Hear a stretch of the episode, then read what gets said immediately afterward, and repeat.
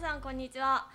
こんにちは、えーと、私たちは A 線のアドバイザーを務めました経営学部2年の新井あゆと1年の環境派です。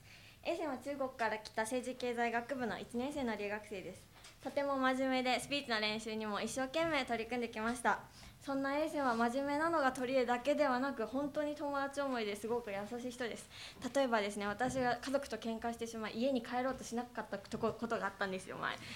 そしたら A 線を本当に心配してくれて何回も電話をしてくれたりあとすごく美味しいラーメン屋さんに連れてってくれて私がおごってあげるからとかって本当に友達思いでまだ知り合って6ヶ月なんですけどすごく大事な友人の一人です。A 線は日本の文化にも興味があり実際に落語を見に行ったりしました、えっと、実際内容は何言ってるか分からなかったそうなんですけど、えこれからも、えっと、歌舞伎や落語といった日本の伝統芸能を留学中にもっと見に行きたいと熱心に語ってくれました。日本語能力の向上のためにこのスピーチコンテストに出場を決めた A 線は今回日本と中国の絆についてスピーチします。皆さんどうぞ聞いてください。A 線頑張って。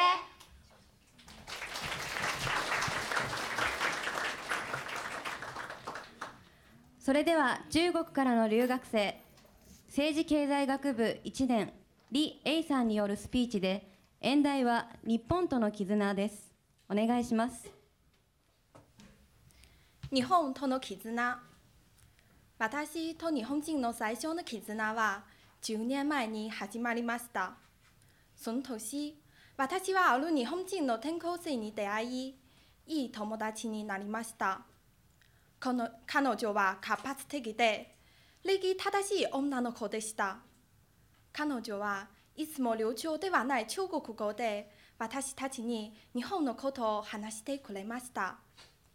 その時、私の印象では日本は桜が満開のきれいな国でした。彼女が日本に戻るとき、涙ながら、中国が好きです。いつか日本に来てください。と言いました。彼女の影響で、中学校の時、私は日本の文化にだんだん興味を持つようになりました。高校を卒業した後、18歳の私は初めて家を離れ、一人で日本に来ました。日本語も全然わからず、家族もそばにいないので、心細かったです。その時、日本語学校でたくさんの国の人々に会いました。韓国人、カナダ人、マレーシア人、ブラジル人などがいました。違う言語、違う習慣なのに、お互いに持ちつ持たれず助け合うことで、みんなはいい友達になりました。学校の先生は私たちのことを両親のように気にかけてくれました。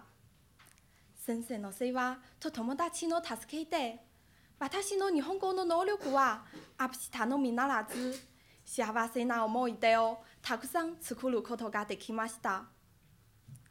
この中で一つ印象深かったことがあります。それは明治大学の試験の前日でした。いつも通り、先生は私に面接の指導をしてくれました。あの日、先生はひどい風邪をひいていて、体図咳が出ていました。それにもかかわらず、先生は頑張って続けました。私は先生に休んでくださいと説得しようとしましたが、先生はかすれた声で、大丈夫です。もう一度練習した方がいいです。と言いました。その後、先生は私の発音をいくつか直してくれて、体に気をつけてくださいと言ってくれました。そして、私は明治大学に合格しました。ありがとうございましたは、単なる言葉ではなく、心からの感謝の言葉でした。先生と学生の感情、友達の間の友情は人と人の絆を表しました。私は人と人の絆の中から幸せを感じました。日本と中国は綺麗ない歴史と文化の絆を持っています。両国は古くから付き合って、一位大水の隣国です。遣唐使や肝心の日本への旅などは、日中両国古来の友好交流の証拠です。近代でも両国の経済、文化の交流は絶えません。2008年の中国四川省の地震と2011年の東日本大震災が発生した時に、両国はお互いに助け合いました。もちろん、両国の間に摩擦したこともあります。尖閣諸島の問題は依然解決していません。しかし、雨降って地固まるということわざがあるように、争いの後には両国の中台が固くなると信じています。両国の誤解は否定できませんが、日本と中国の多くの人々は平和を愛しているはずです。私も日中の永遠の平和をずっと願っています。そして私は日本にいる中国の留学生として、より多くの人々に平和の思想を広めて、日中関係の友好発展に自分なりの力を尽くしたいと思います。